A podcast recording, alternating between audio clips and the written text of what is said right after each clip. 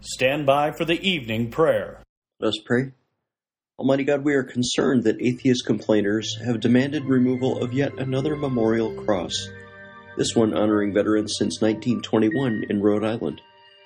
Whatever one may believe about separation of church and state, the Constitution never intended to, separate the people from the God that we trust. In Psalms 37 3. May the cross on the Woonsocket, Rhode Island War Memorial, which symbolizes your sacrifice for us, likewise remind us of the lives of patriots who died in service to a grateful nation. In Jesus' name, Amen. This is former Navy Chaplain Klingenschmitt.